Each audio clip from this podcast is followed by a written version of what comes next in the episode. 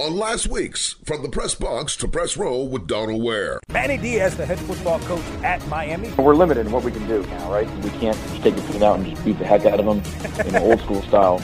But uh, what you can do is you can run. Running will tell you a lot about somebody's motivation.